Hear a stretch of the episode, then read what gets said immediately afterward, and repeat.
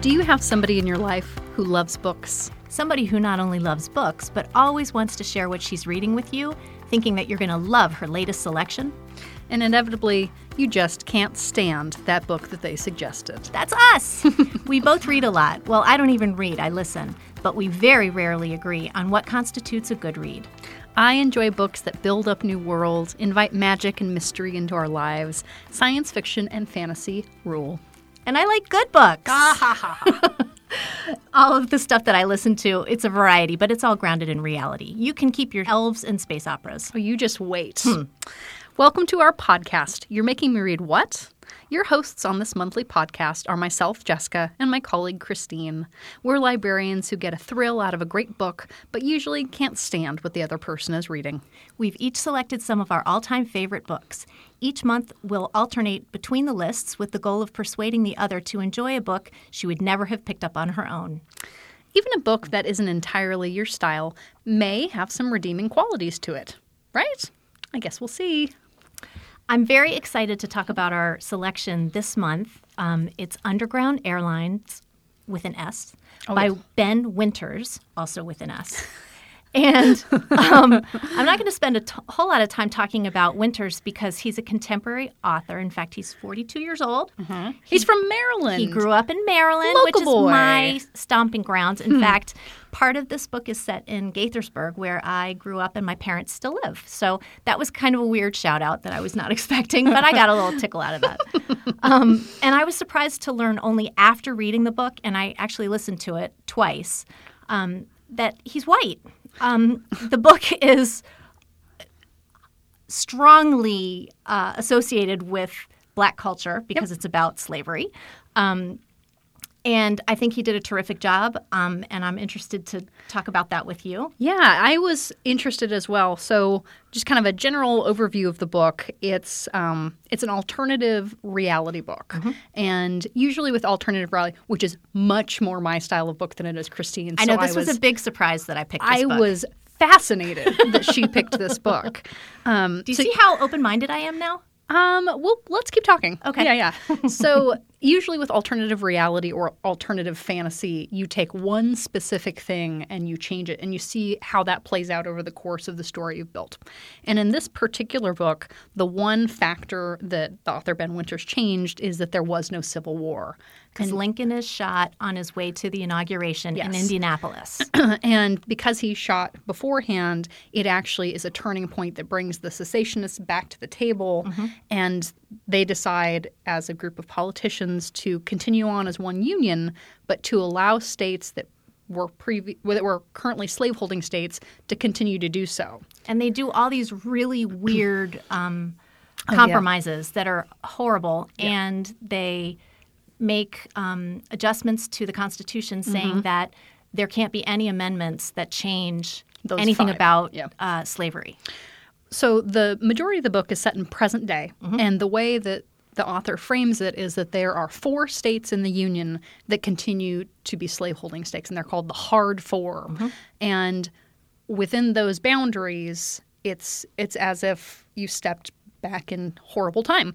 And our protagonist in this book, Victor, as he is called, is um, a current slave himself, and he, I think he was. Well, we learn that Oh, later sure. in the yeah But later in the book. We give Oh, you the little. wait. We need to do our spoiler Oh, alert. that's right. Spoiler alert. Because this book has a lot of twists and turns. Yes. And if you want to read this book on your own, you really should read it before you listen. And it's to too us late now. talk about It's it. Yeah, we've now. ruined it. Yeah. Sorry. So, so let's pretend we haven't ruined it and say stop now and Mm-hmm. read it or listen to it and then come back to us. So it's too late now, but you could still do that. So Victor, our main character, his job is to dra- track down runaways. He's a bounty hunter. He's a bounty hunter. And the story is part mystery because he's trying to find out what happened to this one person, part really strong introspection uh-huh. about who he is and what his purpose is, and part alternative history. It was mm-hmm. it was fascinating read and I read it in print version, and I've only read it the once. And I didn't read up on the author until I was done. So I'm reading, reading, reading, reading, reading. You get to the end, and you flip open the back, and you look at the book cover, and you're like, "Oh wow, he's Caucasian." Pasty white guy. Yeah, surprise, surprise, because it does not come across that way from the style point. Right. Um, when I was doing my research afterwards, there were lots and lots of articles from him and other authors and publishers about his journey to get this book published. Mm-hmm. I don't know if you found some of the same ones that he had some publishers reject him Yep. because this was not his culture. There was some appropriation maybe in there. Sure. And some particularly African American authors or screenwriters who uh, were really n- nervous and worried about how he was going to do it. Um, I liked one quote here. It's from a fellow author called Attica Locke. She writes for the TV show Empire, uh, among other things. And she said, There's always this chatter about who gets to tell which stories, and I am grateful, so grateful, that he did not let his choice to have a black protagonist scare him away from this project because this is everybody's history. Yeah, it's just. yeah, I, I saw that quote too, and I thought that very beautifully summed up. I think he did a very. Um, one of the things that was interesting to me is it is such an emotional story that he doesn't really tug on your heartstrings because the story itself already does, or the the subject matter already does. So he's very objective about it, um, but he uses these euphemisms that just are horrific. But it's exactly what it's exactly the kind of language I would assume would be used under the circumstances. So even though you know we can't really know what would be authentic because it never happened, it feels like this is exactly how it would have happened. Yeah. In given the situation he presents us with. Well, and part of what was really intriguing to me reading more about him as an author was his history as an author. So he is a contemporary author, as you say. He's relatively lo- young. He's from Maryland, so you know he's kind of on that part of the coast. And um, he his professional writing up until um, kind of this series and the one prior to it, he wrote uh, parody and fantasy titles. And I had actually read one before and hadn't really? remembered it. Yes. so he wrote a book called Sense and Sensibility and Sea Monsters, Right. which is a fantasy parody of Sense and Sensibility. And his co-author listed on the book is Jane Austen. So of course. of course it is. And he wrote. Um, Android Karenina, because there was this whole thing. It started with Pride and Prejudice and zombies.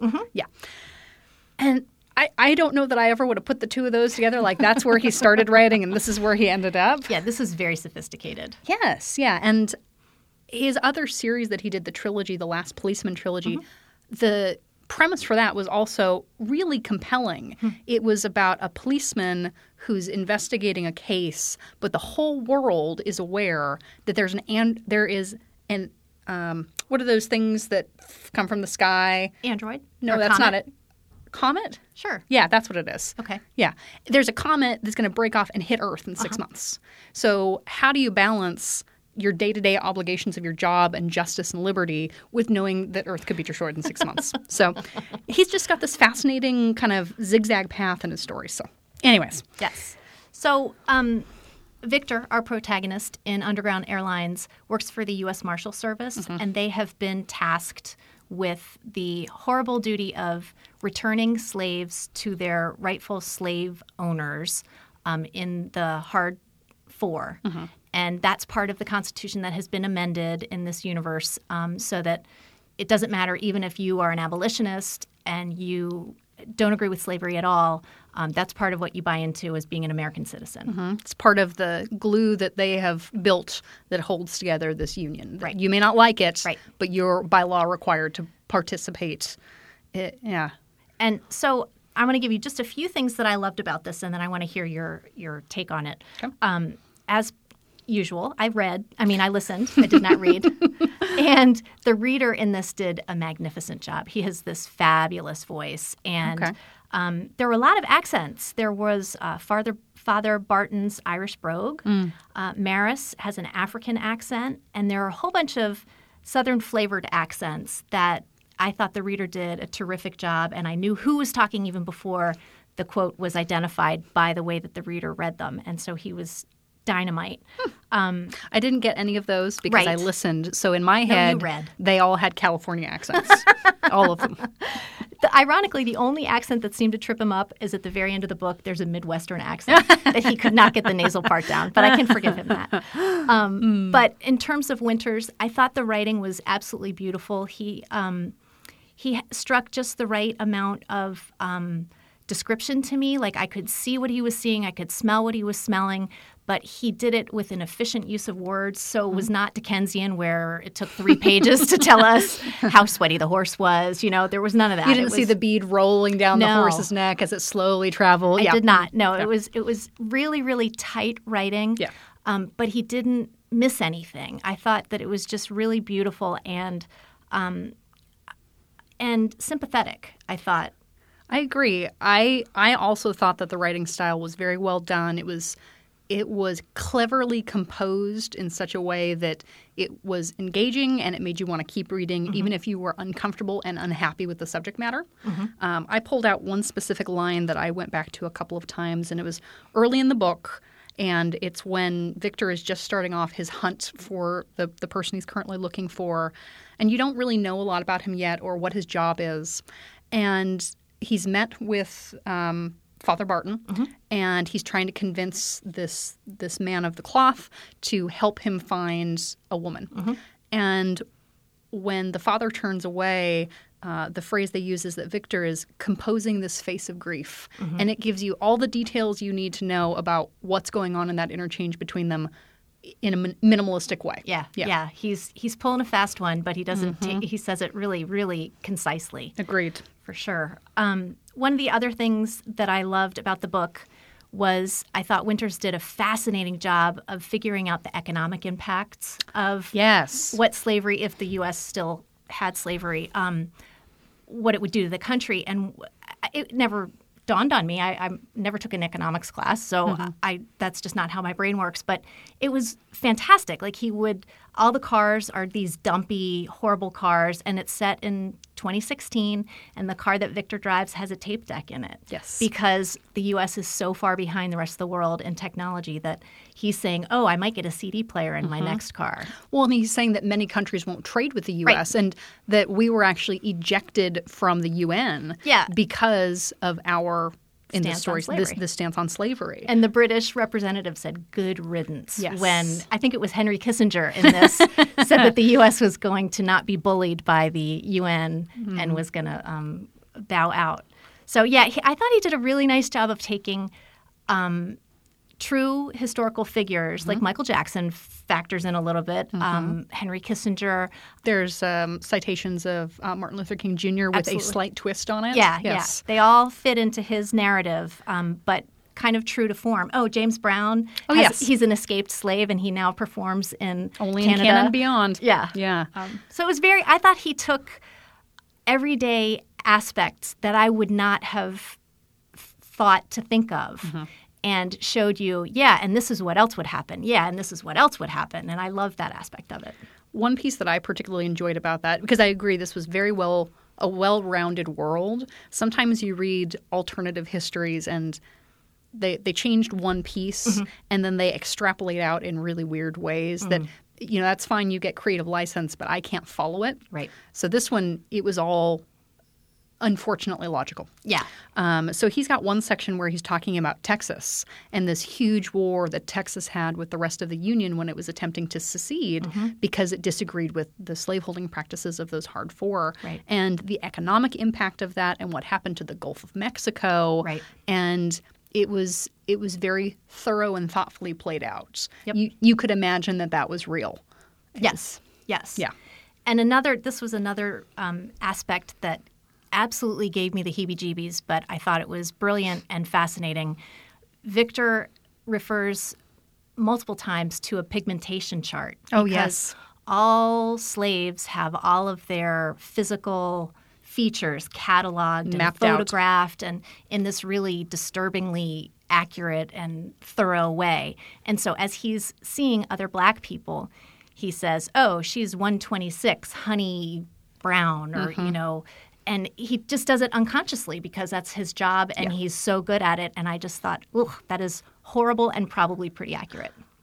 So yes to all of those things, and also then I tried to think like, what color would I be itemized as? Because I am as pale as the moon. Uh-huh. So it would be translucent or something awful like that. Yeah, I can kind of see your heart beating. Yeah, it's all the veins in there. It's pieces like that. So the the tone pigmentation chart and um, um, They didn't call people slaves. They called them persons bound to labor, PBs, PBs for short. All of those pieces tied together, there was this huge theme, which I can only imagine was true when the United States actually had slaves, about the dehumanization process of making a person a unit. Yeah. And what that means for the person Right. who is being called not a person anymore, Right. and what that means for the people around them. Um, as you get further into the book, um, they're they're trying to infiltrate a southern company, and um, so they're talking with a, a lower level manager in this company, trying to kind of wheel their way into where they need to go, and eventually he finds them out, and they've got him at gunpoint, Right. And No, at finger point. Oh, at finger point, excuse me. Because there's no At- gun involved. At fake gunpoint. And this man looking at Victor, a, a white man looking at a black man, is saying, he, he starts high and then he works his way low. For- So first he says, I never hurt, uh, and then a, an expletive that I'm not going to use. Right. And then he said, I never hurt a slave. And then he said, I never hurt a black person. Right. And uh, the progression of phraseology Yeah. was powerful, but also the fact that it appeared to me that he really thought that Mm-hmm. that because he didn't personally have someone in his household and that he wasn't involved in the day-to-day process with these people that he considered to be chattel Right. that he totally negated any responsibility that he had for participating in the system Right. horrifying It, it- absolutely. And one of the things that I found so um, true to life um, was he uh, Winters goes to great lengths to talk about cruelty-free certification of Oh. goods, and it's this, this combination of. I guess I was really interested in the economic impact, just because again, I, I have no experience with that, but. Um, so he goes through this whole thing about how goods get certified as being cruelty free, Sure. which we certainly do with animal testing Yep. and um, you organic know, foods Yep, and the yeah. rainforest and all kinds of stuff. But you never really know what that label means, and here you didn't know at all. And No. yet, people in Massachusetts would buy their um, Paper cotton products goods, yep. knowing, and I say that with air quotes, Yeah. that they were cruelty free because they couldn't possibly have come from the hard four. Yes. the the whole the whole trajectory of this book was uh, so I read it all over the course of about a day. And by the way, you should be extremely proud of me, Christine, and everyone who is listening. Both of you. all both, Amy, all Amy both and of mom. you. Hi, mom. Hi, Amy. So I read this book the weekend before the podcast. I know it was like a miracle, And the world did not implode. it was very odd though. So I finished it early. And then I sat there and I reread some specific sections and I, I took a lot of notes about it. And one of the other overall themes that I found the more I was going back through my notes, not just the theme of dehumanizing a person, Right. but the theme of the s- subjugation of self, not mm-hmm. just the subjugation of others. Mm-hmm. So the subjugation of others is an obvious slap in the face in this book. That's Right. what the whole story is about. But our main character, I had a really hard time connecting to him um, because I could not figure out who he was. Right. He he calls himself Victor for part of the story. He calls himself brother for part of the story. He, His brother calls him honey. his brother calls him And honey love. and love. His mother whispered his name in his ear when he was a child, and he has never shared it. Right. And he is so conflicted within himself that Mm-hmm. I cannot. I was not able to get a good grasp on which actions were driven by his true purpose Yep. and which actions were driven by his required obligation to service.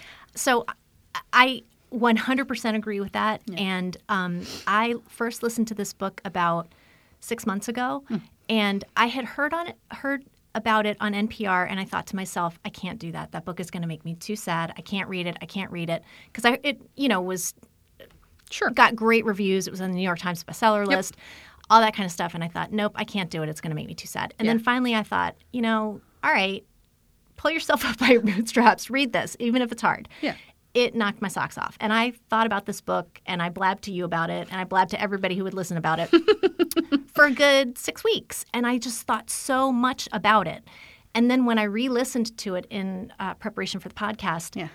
I saw Victor through such different eyes. So I wonder if you read it again in a year, if because initially he is so conflicted and you don't see his humanity and you see him as this just robot who's justifying this horrible stuff that he's doing.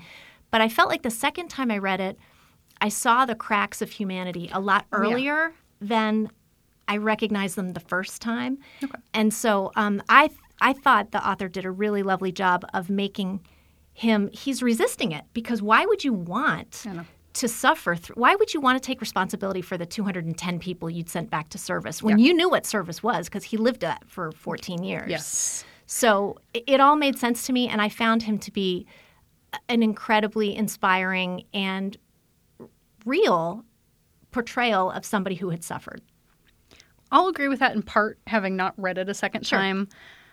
Maybe I will pick up on some of those um, fluctuations earlier. And he did have moments where he spoke to me, and it was clear that he was conflicted. You know, he had one section where he was thinking to himself, and he said, I really was not a person. I was neither black nor white. I was just action. I was just work. I was a machine. And you can tell that he is trying to drill that into himself that he is not the person who is doing these actions. He is just a force of action that is required to do it. Right. And then you see these little pieces in there, like um, he left food behind for a mother and son that didn't have it, and he he gets physically ill at some points in this process, thinking about his own past. right Um, and I don't want to talk too much about his his brother because that was a really odd point for me as well. But if if you all out there have a chance to read it, uh, his relationship with his brother Castle was um, difficult and ended in a way that I was not expecting. yeah Yeah, I just it seemed out out of character for me.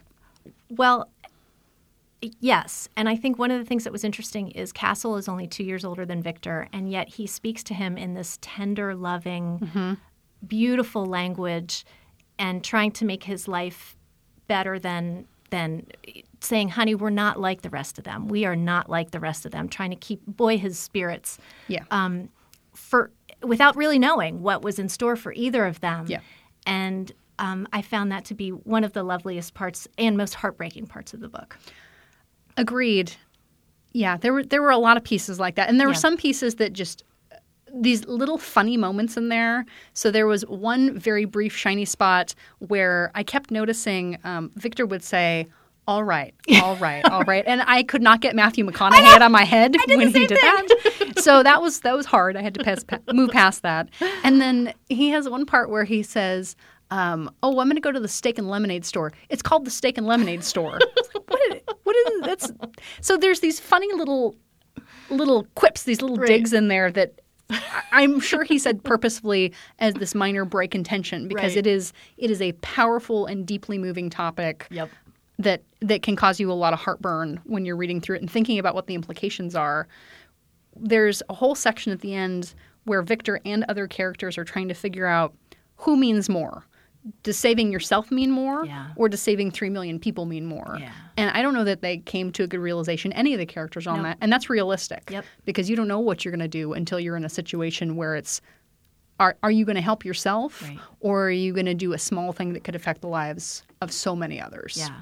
So And just, we don't have a whole lot more time, but one last thing that I thought was fascinating was at the end of the book when the power dynamic changes between him and Mr. Bridge. yes.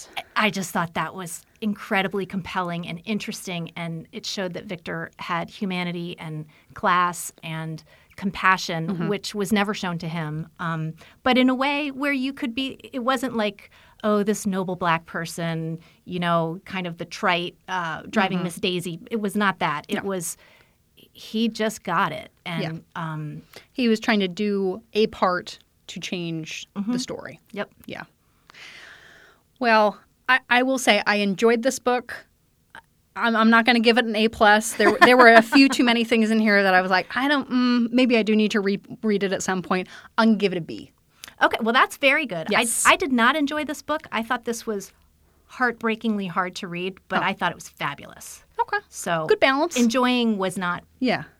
not part of it for me. Sure. I I it. did. I enjoyed the writing style, and I I appreciate the opportunity to, to think through things like this because it makes you realize how very fortunate we are, Mm-hmm. and also how very close things can be to change. Yep. Yeah. Well, I picked next month's book. It is not quite so um, dense dense of a topic as this one. We need a little levity. A little levity. well, actually, this one's got some pretty heavy themes too, but in a different way. Okay. So next month we're going to read The Golden Compass by Philip Pullman. It's the first book in a series called His Dark Materials. It is a children's book, Mm-hmm. and it has been extremely highly rated and honored and gotten a lot of awards over time. Um, it's been on a bunch of the top 100 book lists. It's definitely not something I think you would ever pick up on your own, but it is. It's I've only had like 20 years to do it, and I haven't. it's um, it's really interesting. The main protagonist is a 12 year old girl, and she's just kind of running free, doing her own thing. And then she is introduced to family that she has never met before, and it sends her on this really uh, intriguing journey to to find some stolen children and to move into a new country. And it's um, it's got a lot of interesting over and undertones to it. It's very fantasy driven. Each of the characters have their own like spiritual companion animal. So prepare yourself. Are there any Mac Nac Feegles? There are no Mac Nac Feegles, sorry. I already hate it. Well, you're going to have to read it anyways. Fair enough. well, thank you very much for joining us on You're Making Me Read What? Even if this book wasn't your cup of tea, there are millions more where that came from. And don't forget, you can always grab these books and lots more at your local library. So join us next month when we will be reading The Golden Compass by Philip Pullman. Thank you so much and keep on reading.